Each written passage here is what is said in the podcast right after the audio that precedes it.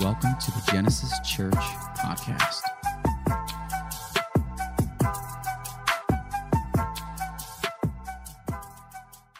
Well, it is Valentine's weekend.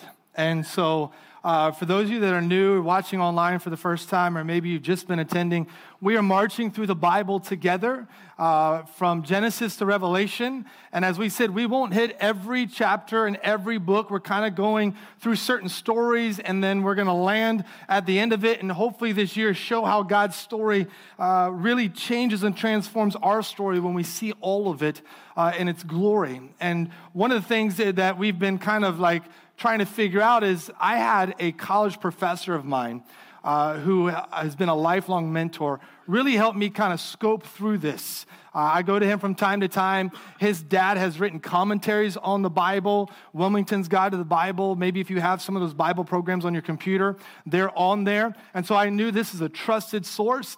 And so he said, Listen, when you do this, though, you're not going to be able to dictate like what stories. He said, so like when it becomes Mother's Day, you can't just grab a story of the Bible, you got to keep going. And I was like, that's cool. And then I realized it's Valentine's weekend. And today we're going to talk about a story that if you grew up in church, is one of the most known stories. Uh, it's probably one of the most controversial stories. And it's one of those stories that I hope today that you will go, hey, it's in the Bible. And if it's in the Bible, I want to know about it and I want to see what it really is all about. And if it's in there, it's got to matter. And so on Valentine's Day, we thought it would be great to talk about the story of Sodom and Gomorrah. I hope you're ready. It'll be a lovely Valentine's weekend, I promise you that. As always, there's a QR code on the screen. Uh, there's lots of resources that you can get off of that QR code to help you throughout the week. We are encouraging you to get in a life group right now because our life groups are taking what is being talked about on Sunday. Many of them are, not all of them, and they're taking the discussion further to help you along. I know we just added a new women's group, we just added a young adult uh, group, a new one, and, and there's lots of kind of engaged couples and things like that. All of those are out on a wall where you can scan a QR code out there. And then we have our Post Sunday podcast. And so that is an opportunity where John and I get into our podcast studio and we take the story and we go into things we can't do here because we just don't have the time or the space because there's so much involved. And so this morning, I'm going to move kind of quickly through pieces of the story. And then we're going to come back to the beginning at the very end. And I want to show you some things and I want to kind of dissect it and I want to bring it into sections so that you can fully understand what God wants to do with your heart through this story. And so I ask that you would bow your head and close your eyes for just a moment.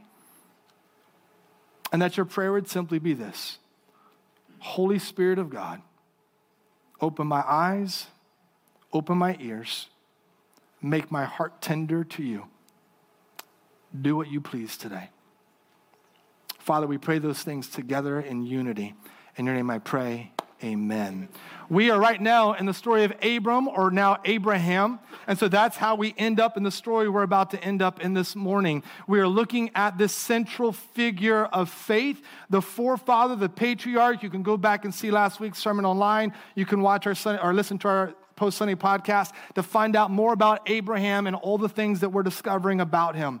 What I will tell you is what we tell everyone all the time when we open up God's Word.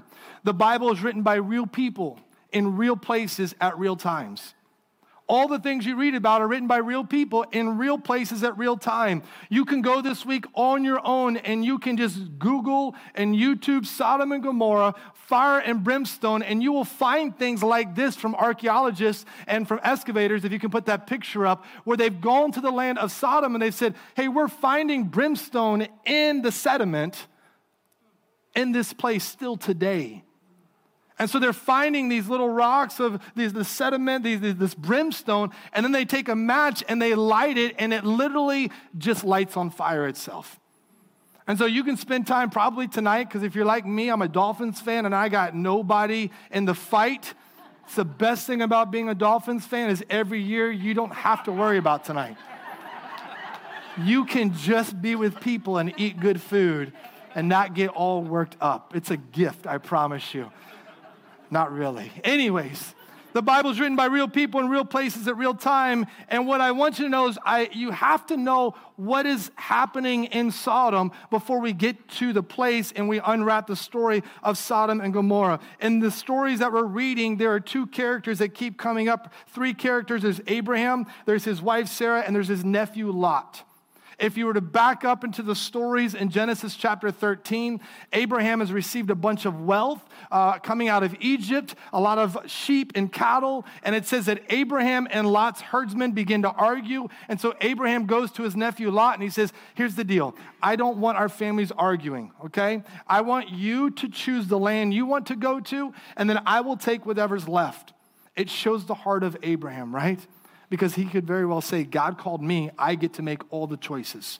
But he defers to his nephew Lot. And this is what the scriptures tells us in Genesis chapter 13. It says, And Lot lifted up his eyes. He lifted up his eyes and saw that the Jordan Valley was well watered, everywhere like the garden of the Lord or the garden of Eden like the land of Egypt in the direction of Zoar. And so he's, he's kind of giving you an idea of the land he's looking at. It says, This was before the Lord destroyed Sodom and Gomorrah. We'll get there. It says, So Lot chose for himself all the Jordan Valley, and Lot journeyed east. Thus they separated from each other. Now, what I'm trying to get you to see in the scriptures is that there are little light bulb moments when you're reading a story. Every good story has foreshadowing in it, right? And so, whenever you see this word journeyed east, that is a moment for you to say, something is not going to go well. Okay? Say, how do you know? Well, when uh, God removes Adam and Eve from the garden, he says east of the garden. When he removes Cain from his presence, he releases him east to journey uh, to, to no man's land. And so every time someone is journeying east, this does not mean if your GPS takes you east that you're doing something wrong. This is just in the story. It should immediately tell you something isn't going to be right about this place that Lot chose next verse says this Now the men of Sodom were wicked, great sinners against the Lord. This is our first glimpse into this place called Sodom and Gomorrah. If you read the next few chapters, we encourage you to read that on your own. Uh, you get the story of Abraham and Sarah, and it says that three angels appear and they tell Abraham, On this day next year, you will receive a child. This is a fulfillment of the blessings we talked about last week, and the whole world will be blessed through this child. And so Abraham receives these guests, and you can read all the details of that. And then it picks up in verse 18 because it's telling us again a little bit about this place called Sodom. And the men sent out from there, and they looked down towards Sodom. And Abram went with them to set on their way. And the Lord said, Shall I hide from Abraham what I am about to do? So now, this place that is filled with wickedness, they have great sins against the Lord. God says, I'm about to do something in this place, and it's going to be something that I think I might want to hide from Abraham. Then the Lord said this because the outcry against Sodom and Gomorrah is great, and their sin is very grave, I will go down to see whether they have done altogether according to the outcry that has come to me, and if not, I will know. And so now God goes to see all this wickedness. He sends his angels down there, and now we dive into the story. Genesis chapter 19, if you have your Bibles, an app on your phone, tablet, whatever you're using at home to watch along with us, we're going to read through a lot of the story. Then we're going to come back and we're going to talk through the story because here's what I know. Some of you grew up in church and you know this story, but you may not know as much as you think you know. This past week, I went into two young adults that were in our ministry center, and I said, Hey, when I say the story Sodom and Gomorrah, tell me what you think about. And they said, Nothing. I said, Why? They said, Because I don't know that story. And so it was a real moment for me to be aware that there are many of you that you've never heard this story, okay? And so all the more reason why we want to dive into it because it is in God's word. And if it's in God's word, it's there for a reason. It matters. It's there to change us. And I want to help you understand it. Why else would you go sit in church for an hour a week? To say, hey, there's things in here I want to know about my faith. Verse 1 the two angels came to Sodom in the evening, and Lot was sitting in the gate of Sodom. When Lot saw them, he rose to meet them and bowed himself with his face to the earth and said, My lords, please turn aside to your servant's house. Spend the night, wash your feet, then you may rise up early and go on your way. You, there, there's something when you're reading the story that should already kind of let you know, like, why is he rushing his guests out? Why is he saying, listen, come sleep, but in the morning, let's get you on your way? They said, no, we will spend the night in the town square. But he pressed them strongly, so they turned aside and entered his house, and he made a feast and baked unleavened bread and they ate it. Now, there's a little uh, parallel going on here with Abraham at the tent and, Lot at the city gate, and we'll talk about that on the podcast tomorrow. But in verse 4, it says, But before they lay down, the men of the city, the men of Sodom, both young and old, all the people to the last man surrounded the house. And they called to Lot, Where are the men who came to you tonight? Bring them out to us so that we may know them. Now, they are not inviting these men to coffee. They're not taking them out saying, Hey, I'd like to get to know you a little bit better. This is a really nice way because I know that we have children in here sometimes and we have students in here, but this is a very sexual, intimate way. We want to know them. The story picks up down in six. It says, So Lot went out to the men at the entrance, shut the door after him, and said, I beg you, my brothers, do not act so wickedly. So their request and their desire is part of the wickedness of this city. Now, let me tell you something. The story gets even weirder for a moment. All right? Whenever sin is involved, whenever we are seeking things for our own desire, there's a snowball effect. Okay? And so it tells us this that Lot says in verse 8, Behold, I have two daughters who have not known any man. Let me bring them out to you and do to them as you please. What dad would ever do this? Only do nothing to these men, for they have come under the shelter of my roof. This is not a story you teach in Sunday school to little children, but this is a story as adults that we will journey through to understand why did God want us to know this story and what is important about it for us here today. When Lot is offering his daughters, we'll come back to that in a moment because there's some things inside of there that I think that some of you have never seen, never understood, never been able to grasp when Lot is offering his daughters because these men have come in, these holy men, these angels of God, what we have to understand is that while on the surface it's a horrible decision, and it really is, Lot is already caught in a moral dilemma. In the biblical text during biblical times, which we've lost this today as an art and as something that should be wired in our DNA, hospitality was a high, high duty. As a matter of fact, hospitality was such an important thing that when it was faced with social circumstances, hospitality was to take the higher obligation. So it doesn't make sense to me now, but this is how it was working within the story so that you have some context to these real people and real places at a real time. And so Lot is working through this moral dilemma in his head. Do I allow these men to come in and gang rape these two angels, or do I offer my two virgin daughters to please their sexual desires? And he's literally falling apart.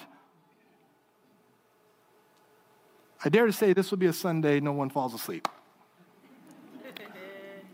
Says in verse 14 So Lot went out and said to his sons in laws who were to marry his daughters, up and get out of this place, for the Lord is about to destroy the city.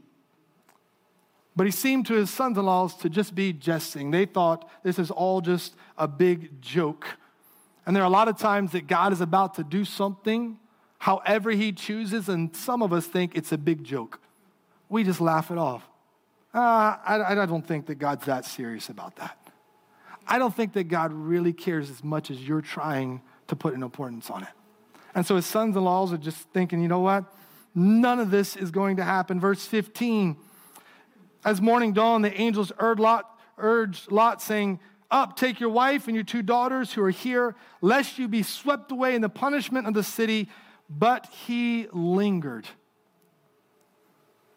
There's something to understand already in the story. Lot has chosen the lush, wealthier land for himself. It says his eyes gazed upon it. It was like the Garden of Eden, meaning it was beautiful and had everything. And deep down inside his heart, you're seeing this, this desire to have the very best of the best. And whenever that is what we're chasing in life, the best that we want, because we are uncontent people, there are oftentimes we will find ourselves lingering in environments or in sin or with people or in relationships we shouldn't be in. And it says Lot lingered because there was this desire trying to figure out is God going to really punish the wickedness of the city or do I need to get out of this place? And I would say there are people that when you enter into the story of God and you look at your life around you, you're faced with this dilemma. Do I linger here any longer or do I do what God is saying? Do I make the choices and the decisions that right now have me frozen in fear? Or have me trying to fulfill a desire that I think that I need or that I want, forgetting that God is all that I need and should be the only thing that I want. And so, as the story says, it says, So the men seized him and his wife and his two daughters by the hand, and the Lord being merciful to him, merciful to him, even in this moment, they brought him out and sent him outside the city. Verse 15, and as they brought him out, one of the angels said, Escape for your life and do not look back or stop anywhere in the valley. Escape to the hills, lest you be swept away. And the story begins to end, and it says this the sun had risen on the earth when Lot came to Zoar. Then the Lord rained on Sodom and Gomorrah sulfur and fire from the Lord out of heaven. And so, literally, there is fire and sulfur from heaven destroying the city because of its wickedness. And he overthrew those cities and all the valley and all the inhabitants of the city and what grew on the ground. And then it says this But Lot's wife behind him looked back, and she became a pillar of salt. Now, there is so much happening in this story right now. You, if you read this story, you've heard this story for the first time, this is like, like, where, what, what is this doing in the Bible, and what am I trying to find out, and what is God wanting me to know? This story is showing sin, this who we're with, the things we choose, and the things we want to do.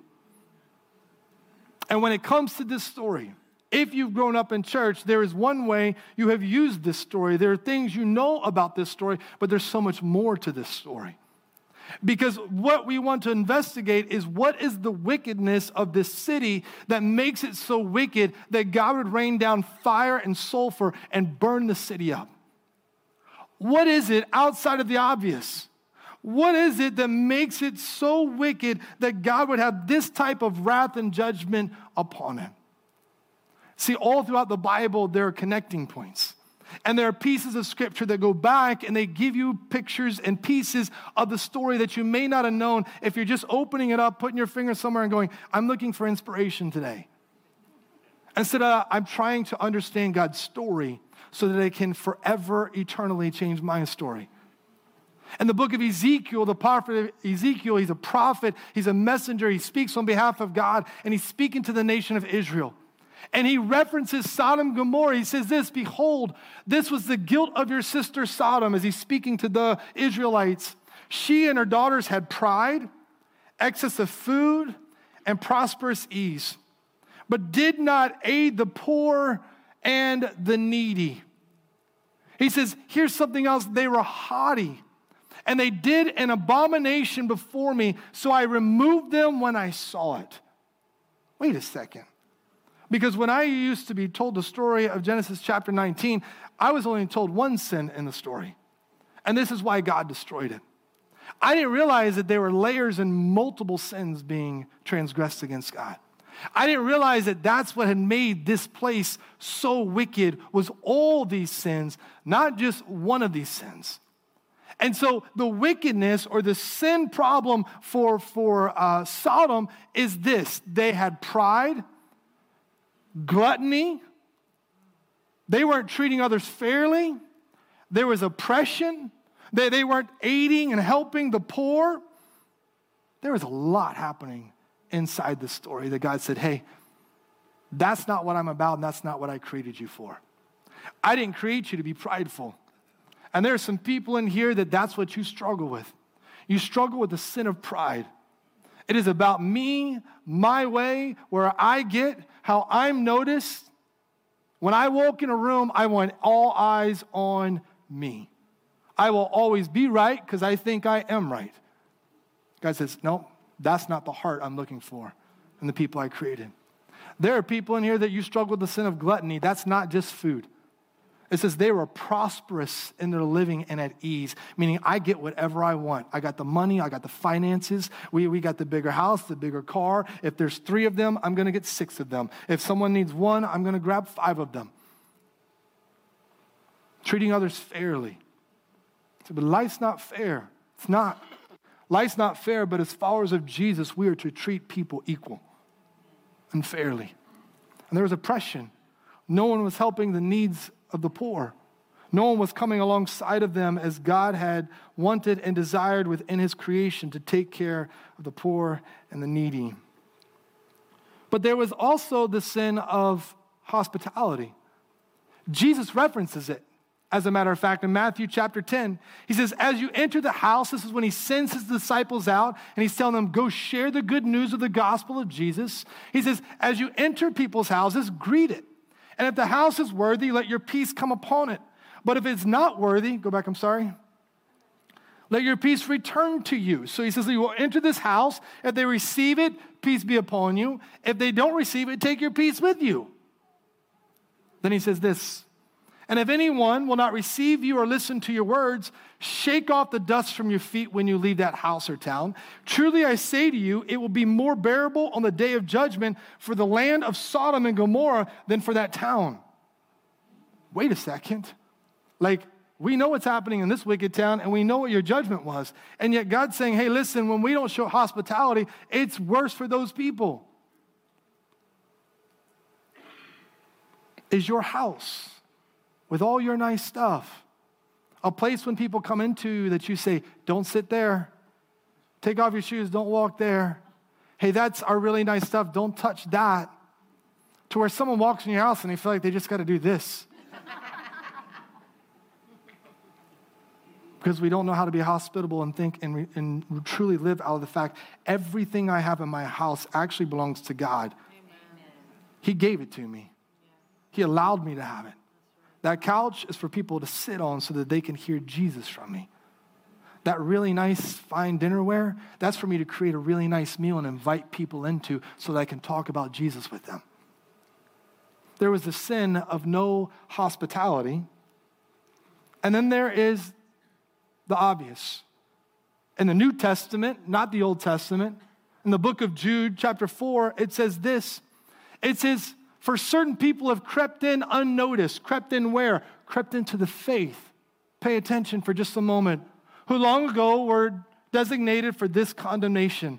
They are ungodly people who pervert the grace of our God into sensuality and deny our only master and Lord Jesus Christ. And verse 7, it says this just as Sodom and Gomorrah and the surrounding cities, which likewise indulged in sexual immorality and pursued unnatural desires, they serve as an example by the undergoing and punishment of eternal fire. And so there's the sin of pride and there's the sin of gluttony, and there's the sin of treating others fairly, and there's the sin of oppression, and there's the sin of no hospitality, and there's the sin of homosexuality. All of these were happening in Sodom, and all of these are sin against God. And God saw their wickedness and their sin had become so great that he would go down and see for himself. And then he said, Listen, what I'm going to do because of the sins of this city, all of them, not one of them, not a few of them, not the ones you like, not the ones you want, and the ones you want to disregard, all of them. He says, Maybe I need to hide it from Abraham. Maybe I need to hide it from Abraham and not even let him know. What you have to understand is that sin is real. And sin has consequences. And sin angers God. And we are living in a time and in a generation where we like to play with sin too much. And we like to play this game of what sin is worse than the other, or which sin should I focus on and not the other. And we like to, to play this game of, God, you understand, or if I can just justify it, if I can linger, or if I can laugh about it, then maybe it won't be that bad to you. But sin was never intended to be part of what God intended for you. And as we learned in Genesis chapter 3, you don't talk to the snake, you don't grab the snake by the tail, you stay away from the snake, the sin. God is watching everything we do, every choice we make. And as we said last week, you are one decision away from a totally different life. One decision away from a totally different life. We open up this story because we must be willing to open up the full story of God so that we can build our faith and our theology and the foundation of what we believe so that we can stand in this culture all around us. It's really easy to see the prevalent sin in our culture. Just watch the Grammys last week. Okay? I'm not showing you any video or pictures today. Just see what the artist Sam Smith did, dressed like the devil, and had a full, full satanic worship service on set with a standing ovation. And the world applauds it, and they embrace it, and they celebrate it. That's the easy one. The scriptures tells us also that Satan parades around like an angel of light meaning I'm going to try to disguise it. I'm going to make it easy. I'm going to make you want to accept it and desire it so that you will engage with it. And yet, God is saying, I want you to flee from it. And so, when it comes to sin, we must be willing to call sin sin for this reason. We cannot change the story of God. We cannot change the story of God to fit into the story of how we want to live. I will not do that. I will not allow that. If there's some other place you want to go to maybe try to find that and discover that, but we will march all the way through God's word and we will not change God's word. God's word is there to change my story, not to fit into my story. And this is what it means to know God and to follow Him and to put your faith and trust in Him. This is what it means to know the stories of the Bible so that when we get inside of that and we see sin and God's wrath, God's wrath and God's heart, we know how to navigate the tough culture that we live in today. Don't forget within the story that God shows compassion on Lot's family. He didn't have to save them, he didn't have to rescue them, but he chose to. And you'll find out why, and you'll see that in the next chapter. And we don't have time to get into that story today because this is crazy as can be, but Johnny and I will get into that in a podcast tomorrow. You can check that out there. But here's where I want to end in the last few moments that we have. There is sin in God's wrath, there's God's wrath in God's heart, and there's sin in our response. And for every person in this room, this is the response that we find inside the story of Abraham that I believe makes the story so important. If you go back to the beginning of the story when we're first introduced to it, it's not Genesis 19, it's Genesis chapter 18, the very end of it. And so while these three men have come to Abraham and they've said, listen, we, we, we, we are going to return next year, and next year, this time, you're going to have a child, and then the son is going to be the blessing from God. Two of them are about to go down to Sodom. One of them stays back, and Abraham has a conversation with them. So the men turned from there and went towards Sodom. But Abram stood before the Lord. Then Abram drew near to this person and said, Will you indeed sweep away the righteous with the wicked? And within the story, Abraham says, Listen, God, if I could find 50 righteous people, would you save this city? God says, Okay, yeah, I would do that. And they can't. If I can find 40 righteous, would you save this city, God? Okay, we'll do 40, 30, 20, ten, if I could find five righteous people, just five, would you save this city, God? And God says, Yeah, I'd save it for five people if I could, if I if you could find them. I, I, there's this moment where, where, where Abraham is pleading before God. God, I'm trying to figure out whatever way possible to get you to relent and not destroy these wicked people.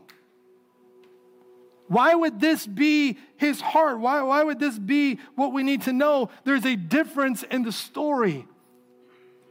The very ending of the story has two different people. It has wife's, Lot's wife, and it has Abraham. And it says that Lot's wife looks back and she's turned into a pillar of salt. It later tells us that Abraham shows up as the, the, the, the, city is on fire and the smoke is billowing, and he just looks out over the city. What's the difference in the two hearts? Lot's wife looks back because her heart is clinging to everything she got inside that city. Abraham looks back over the city and his heart is grieving. Her heart wants to return to all the wickedness. She can't let it go, whatever it is the city has to offer her. And Abraham is standing there grieving, watching the smoke rise up and billow over the city.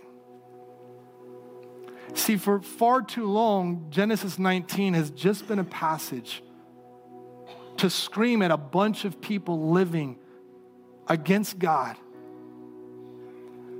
As if we're proclaiming and asking God, bring down fire and sulfur upon those people. Is it sin? It is sin. Absolutely.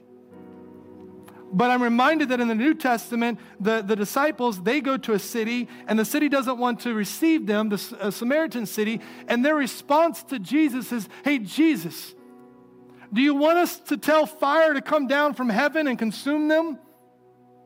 This is what they asked Jesus because the city wouldn't accept them, wouldn't, wouldn't bring them in in a hospitable way. And it says in the next verse, Jesus rebuked them. That's not to be your heart. That can be God's judgment because He's God and He can do whatever He wants to do. It's His creation. But that's not to be your heart. Your actions reflect your soul.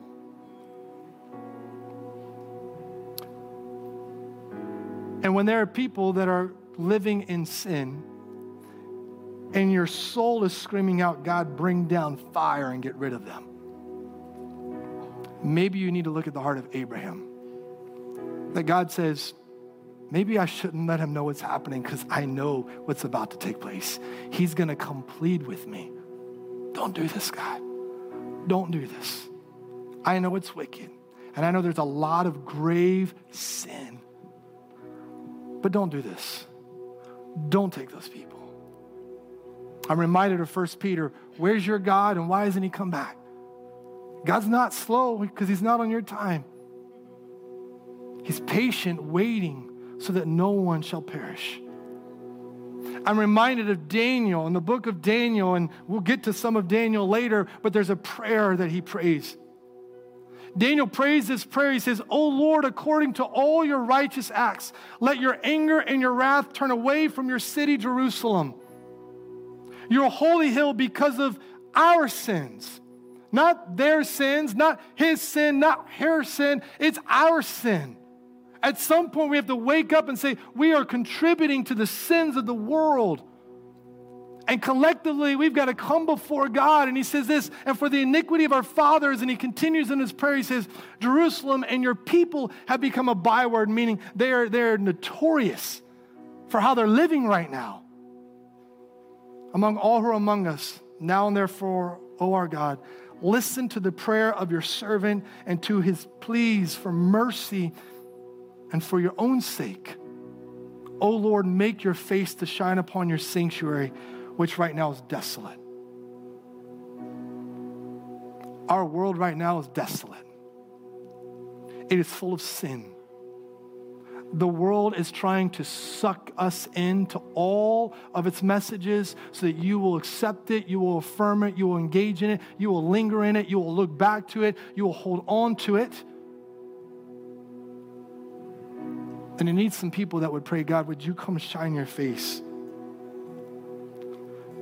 Some of you in your family right now, it's desolate because there's family living in some of those sins. And you're trying to figure out how to be merciful and yet how to also stand in truth. Some of you have friends that are living some of those sins. And you're going, I don't know how to speak to them. I don't want them to see a story like this. I don't want to try to try to explain this to anybody. How about you just have the heart of Abraham today first?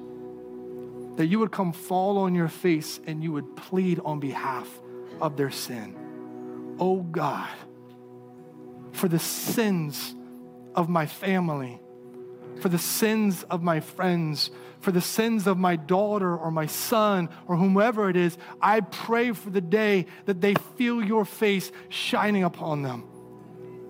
And I am not here, God, to pray down fire and brimstone. I am here to plead on behalf of them for the moment where they would know who you are and they would not look back and they would not cling to that, but they would come free from that. And so that's how we're going to end this service. I'm not going to ask anybody to come stand down here with you. But there are some of you here today that you need to come plead with God on behalf of someone else, not yourself. A friend, a spouse, a child, a coworker, a classmate, whomever it might be. God, I am here today and they don't even know it. But I'm going to take the story of Abraham and I'm going to come before you and I'm just going to plead.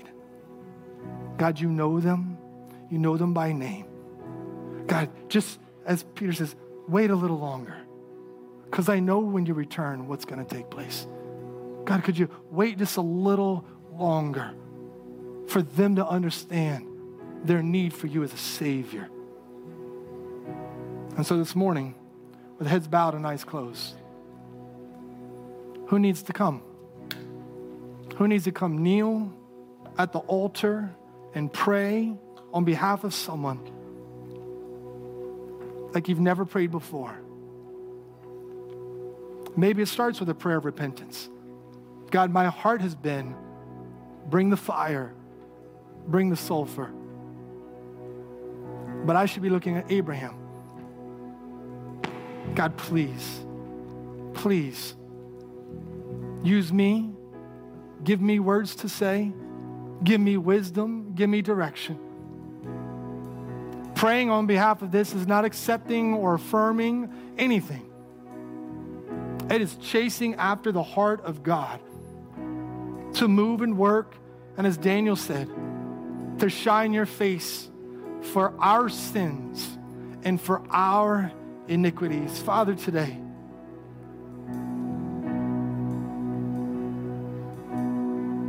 We live in a broken world.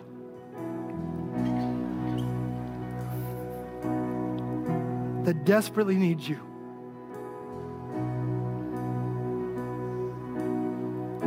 And there are people trying to walk in your truth, stand in your truth, with loved ones all around them walking and living in sin.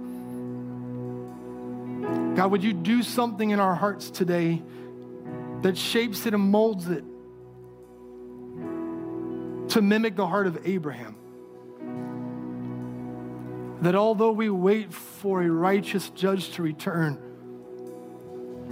we would plead with you that the time before you do, that you would shine your face upon whoever it is, so they may claim you, find you, be redeemed by you as their Lord and Savior. God, we pray and we plead today.